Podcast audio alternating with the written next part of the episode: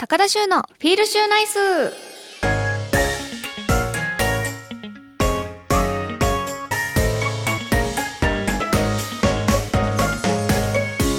皆さんこんばんは高田修です。高田修のフィールシューナイス。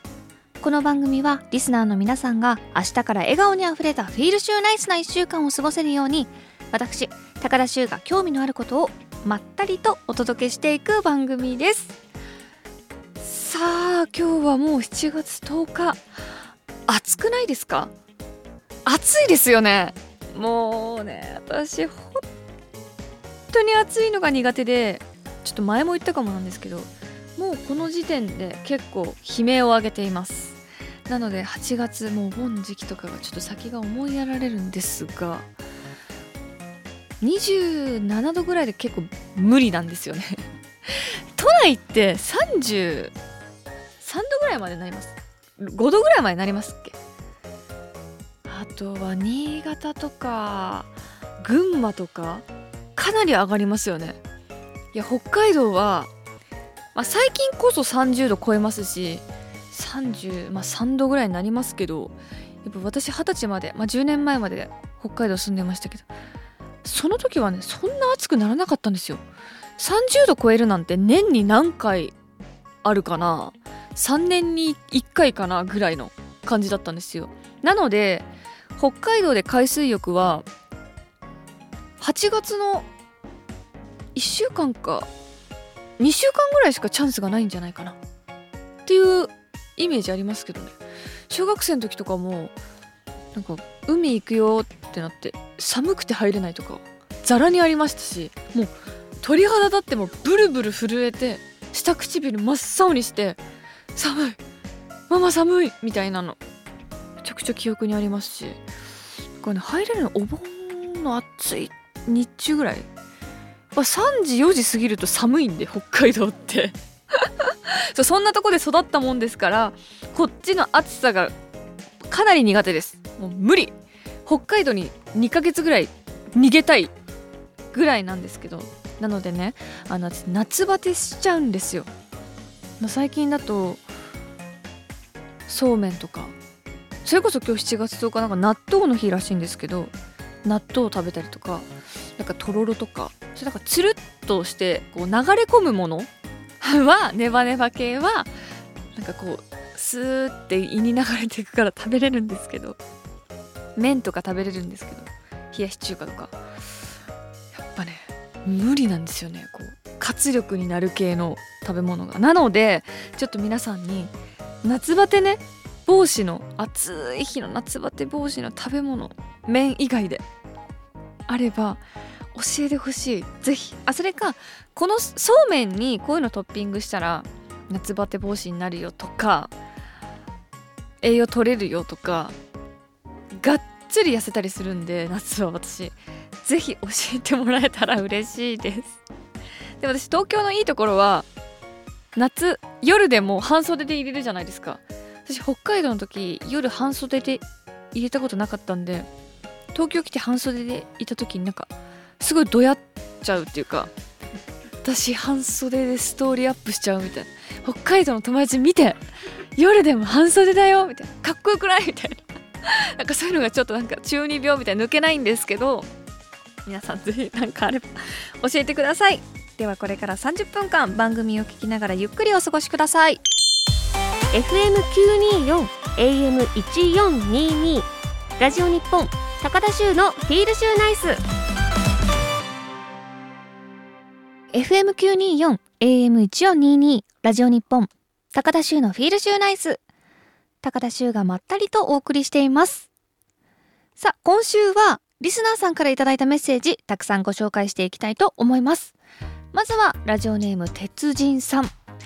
立ち飲み好きなしゅうちゃんへ。ザ昭和の町大井町を紹介します。大井町は京浜東北線で品川から一駅。位置的にはかなり都会なのですが狭い路地に古い昭和の佇まいの店が並び立ち飲み角打ちがたくさんある町なんです。酒好きにはたまらんです。平日でもお昼過ぎぐらいから性別年齢国籍ごちゃ混ぜの人がワイワイ飲んでます。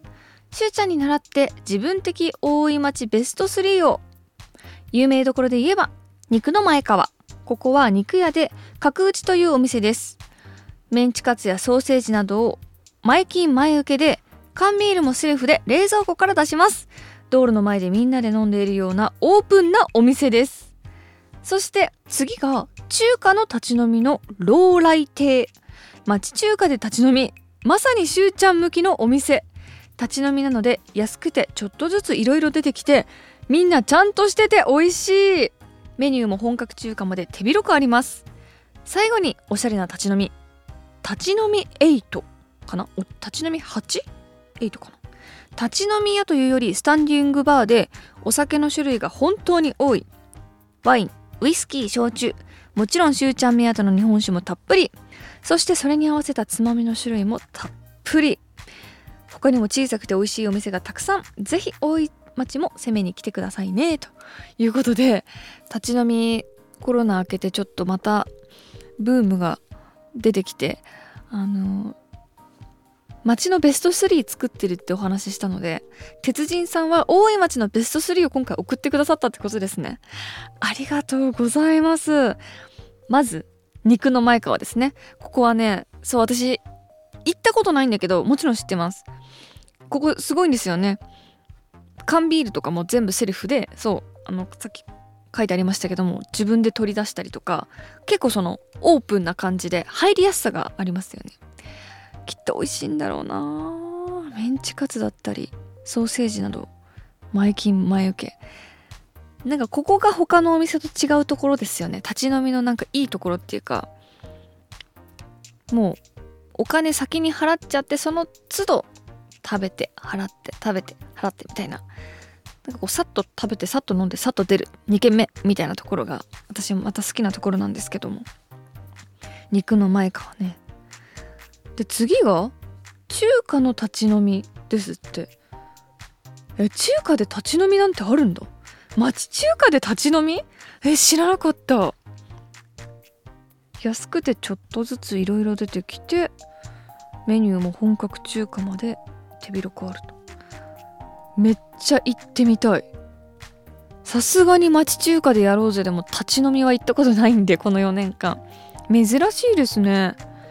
しかもやっぱり立ち飲みって一人でさっと行ったりすることが多いんで安くてちょっとずついろいろ出てくるっていうのはこれはもう一人で行くものとしたら最高なねいろいろ食べれるっていうのが。で最後におしゃれな立ち飲み。立ち飲み 8?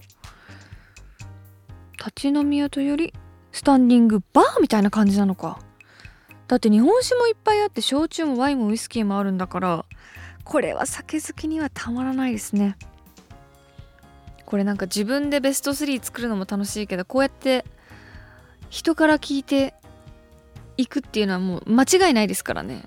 うわーありがとうございます。皆さんもこの方は大井町鉄人さんは大井町をご紹介してくださいましたが全国どこでもいいんで沖縄のここ那覇市のベスト3とか立ち飲みベスト3とか行けなくてもなんかこうネットで調べるだけでも行った気分になって楽しいですしあ北海道もそう。いやそれこそ北海道で私立ち飲みするんですけどあのあんま知らなくてなんかそんなにないんじゃないかな。調べてもあんまり出てこなかったんで是非ね道民の皆さんも教えていただけたらその他にもあの旅行で行くことも多いと思うんで全国ね。まあロケとかも多いんでその時のためにちょっと貯めておきたいので皆さん 是非何かあれば。3つね。ベスト3自分の街のベスト3立ち飲み屋教えてください。続いてラジオネームが中堅さん。しゅうちゃん少し前ですが町中華でやろうぜの仙台編見ましたよ。楽天のユニフォーム似合ってましたね。しかし地方進出を海外進出と言い間違えるあたりは本当にしーちゃんらしかったです。でも海外で飲みたいとなればどこで飲んでみたいですか？そうあのこの時この時っていうかなんかいつも変な発言しちゃうんですけど初めて4年目にして町中華でやろうぜという番組でレギュラーで出ている番組なんですけど初めてこう地方進出でなんか舞い上がりすぎてなんか海外進出しましたみたいな感じで言ったらいや違うからみたいな。速攻で止められたんですけどそれを見てくださったんですね。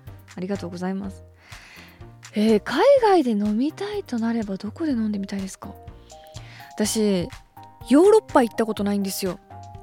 なのでヨーロッパであのいろいろなんか例えばフランスだったらフランスのワイン飲んでみたりとかそこのなんかビール飲んでみたりとかクラフトビールね。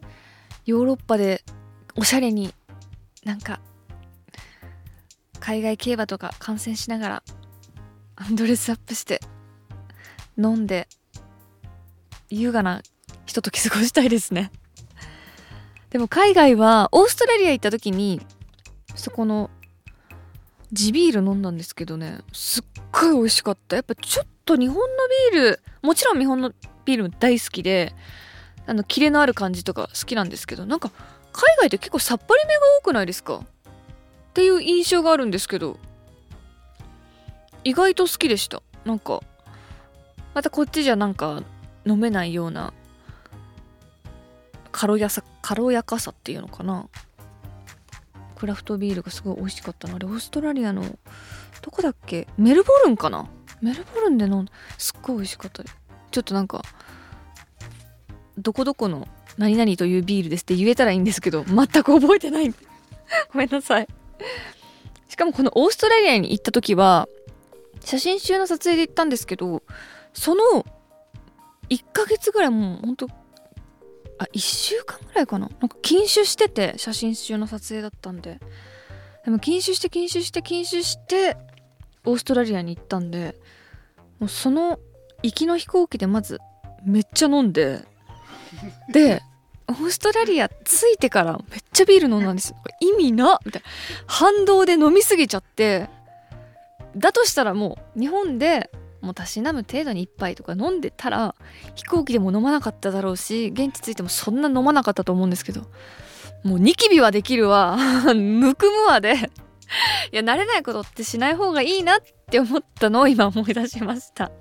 禁酒ね大切ですけども私の場合禁酒っていうよりたまに休館日を作るぐらいの方が自分に合ってるんだろうなってちょっと反動がすごかったのでもう来たからいいやみたいな感じで飲みまくってしまったら皆さんも。皆さんはないと思うんですけど私みたいなことお気をつけください。ということでえたくさんのメッセージありがとうございます。皆さんの日常や私に聞きたいことなどどしどしメッセージ送ってください。以上メッセージ紹介のコーナーでした。高田修のフィールシューナイス。お送りしています。高田修のフィールシューナイス。ここからはこのコーナー。シューホースクラブ。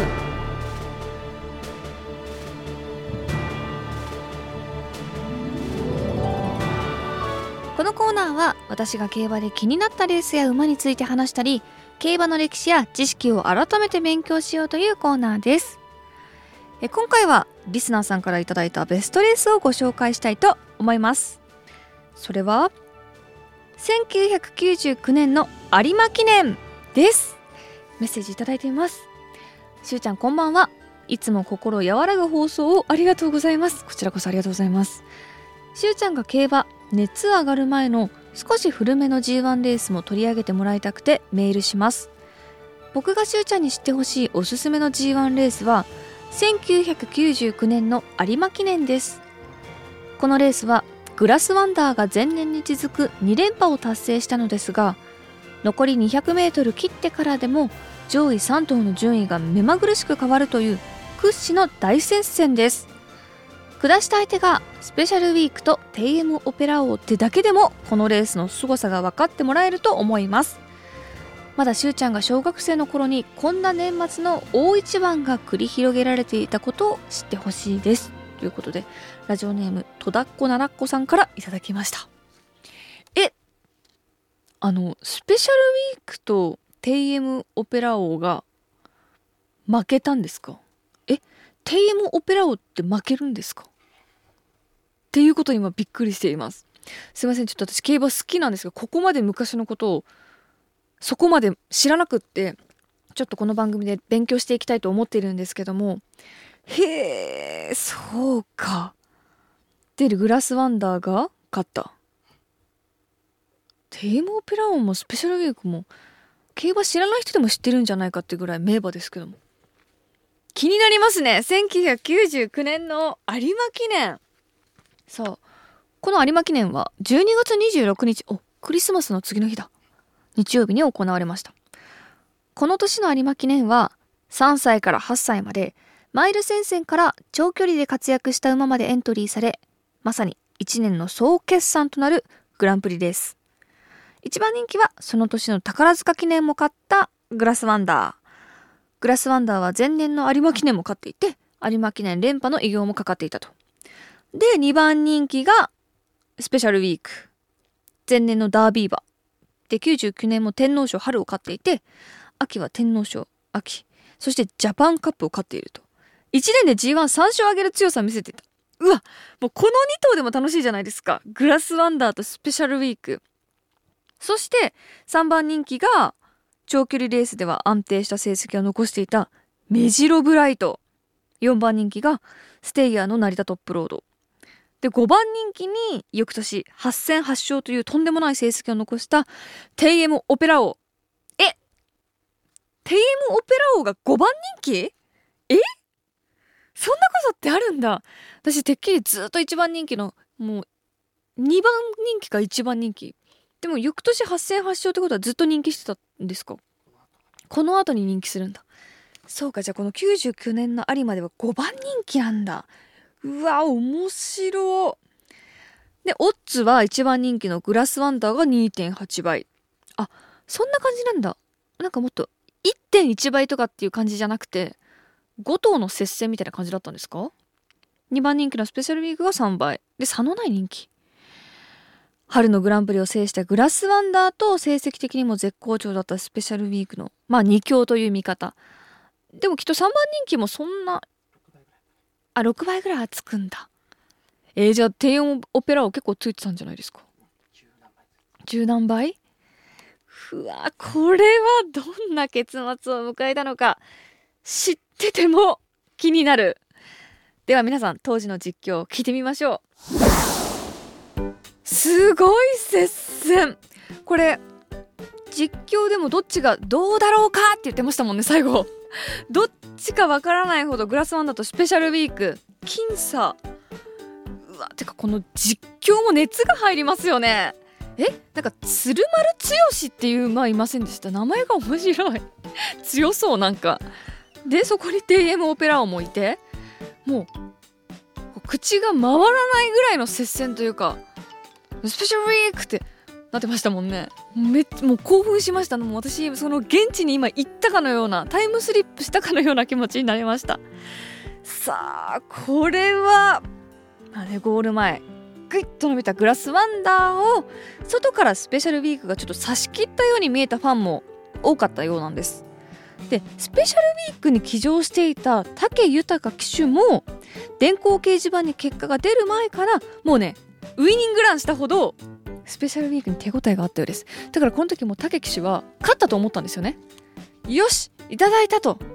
1999年有馬記念よっしゃーってウイニングランしたほどだったんですが写真判定の結果勝ったのはなんとグラスワンダー花差の勝利でなんとその差は4センチですって。4センチですよ。え？え？え？ほぼ同着。馬の4なんか人間の4センチとまあ人間はそんなあれか。なんていうのなんか馬の4センチって本当になんかこうもう一緒にしか見えないじゃないですか。これは僅差すぎるなうわでも悔しかっただろうな。武豊騎手もスペシャルウィークも。ねまあそのねグラスワンダーは4センチ差を制して見事に有馬記念連覇という偉業を達成したと。面白いですね。やっぱ競馬って圧勝するのも気持ちいいしそれがね自分が応援していた馬ならなおさらなんかこうもらったぜって思うけど接戦後に勝ったあの喜びっていうのもねどっちだ？どっちだ？どっちだ？みたいな。私も競馬の番組やってると馬券買ってて。あのね放送中は言えないですけどこう内心「はあどっち?」みたいな。放送に集中できない？みたいな。CM 中とかよくそうやって話したりしてるんですけど。放送に集中できないはダメですね。集中してます。集中してるんですけど。そういう時はあるんでそれが年末のね G1 レースの有馬記念となるとまた話は変わってきますよね。応援してるグラスワンダーだったりスペシャルリーグそれテーマオペラ結構いつもより金額ドーンと入れてる人も多かっただろうしまあ私は割と有馬とか宝塚グランプリレースとかは応援してるだけあって割とねいつもよりドーンって入れちゃうことが多いので熱も入りますよね。さあそのグラスワンダーに騎乗していた的場仁騎手なんですが現役時代は1440勝。G1 を13勝するなどトップジョッキーの一人でしたがどんなに大きなレースを勝ってもなんとガッツポーズをしないことでも有名だったみたいです。えかっこよくないですか？冷静沈着ってこと？笑わないんですか？笑わないんだ！うわ渋いなそんな的場騎手は僕が勝ったのではない馬が勝たせてくれたのだ。無事に馬が止まって何事もなく馬房に戻ってこれた時こそレースは終わるのだという言葉を残してる。かっこいいっすね。私だったら絶対イエーイ やったぞみんな見て写真撮って 馬にもなぜなるしありがとうありがとうイエーイって賞金もゲットだぜ みたいな。そういうことじゃないんですよね。本当バキショ渋くてかっこいいですね。いや今日もちょっとなんか疲れました。私現地に行って応援したかのような気持ちになっちゃった。熱が入っちゃった。いやありがとうございます。えー、戸田っ子奈良子さんですね。1999年有馬記念。楽しかった。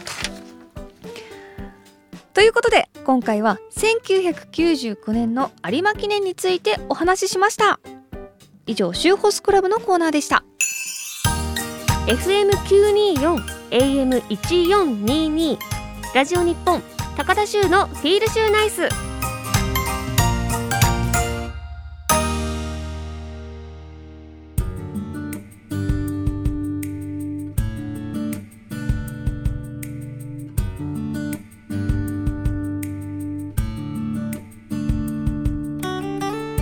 お送りしてきました高田州のフィールシューナイス。そろそろお別れのお時間です。ではここで、えー、私からお知らせです。毎週火曜日夜10時から BSTBS 町中華でやろうぜに出演しています。町中華姉さんとして町中華を食べてお酒飲んでいますのでぜひチェックしてください。そして YouTube チャンネル高田州のほろ酔い気分をやっています。こちらでも、えー、お酒飲んでますし 競馬の予想もしています。ぜひご覧ください。そして音楽とファッションをカラーで紡ぐライブファッションイベントカラーズが現在開催中です。次回私が出演するのは7月14日木曜日の大阪難波での公演です。詳しい情報はカラーズのサイトをご覧ください。そして全ての詳しい情報は私の SNS やレプロのオフィシャルページをご確認ください。では続いて番組からのお知らせです。この後私高田修が番組の最後に一言つぶやく週の独り言がカルタ風ブロマイドになって現在発売中です。このブロマイドはビプロジーさんが運営する全国のファミリーマートローソンポプラのマルチコピー機コンテンツプリントサービスライブロでお買い求めいただけます。詳しいことはひらがなでライブロで検索してみてください。そして番組では皆さんからお便りを募集しています。現在募集中なのはリスナーさんにとってのベストレースそしてベストホース。競馬にまつわるトリビア。皆さんの秀逸な一品。皆さんの日常や私に聞きたいことなど宛先は週アットマーク jorf.co.jp shu アットマーク jorf.co.jp です。あなたからのメッセージお待ちしています。そして番組ツイッターもやっています。週アンダーバーラジオで検索してみてください。では来週もまったりしましょう。この時間のお相手は高田修でした。週の独り言。せ狭いとこつくな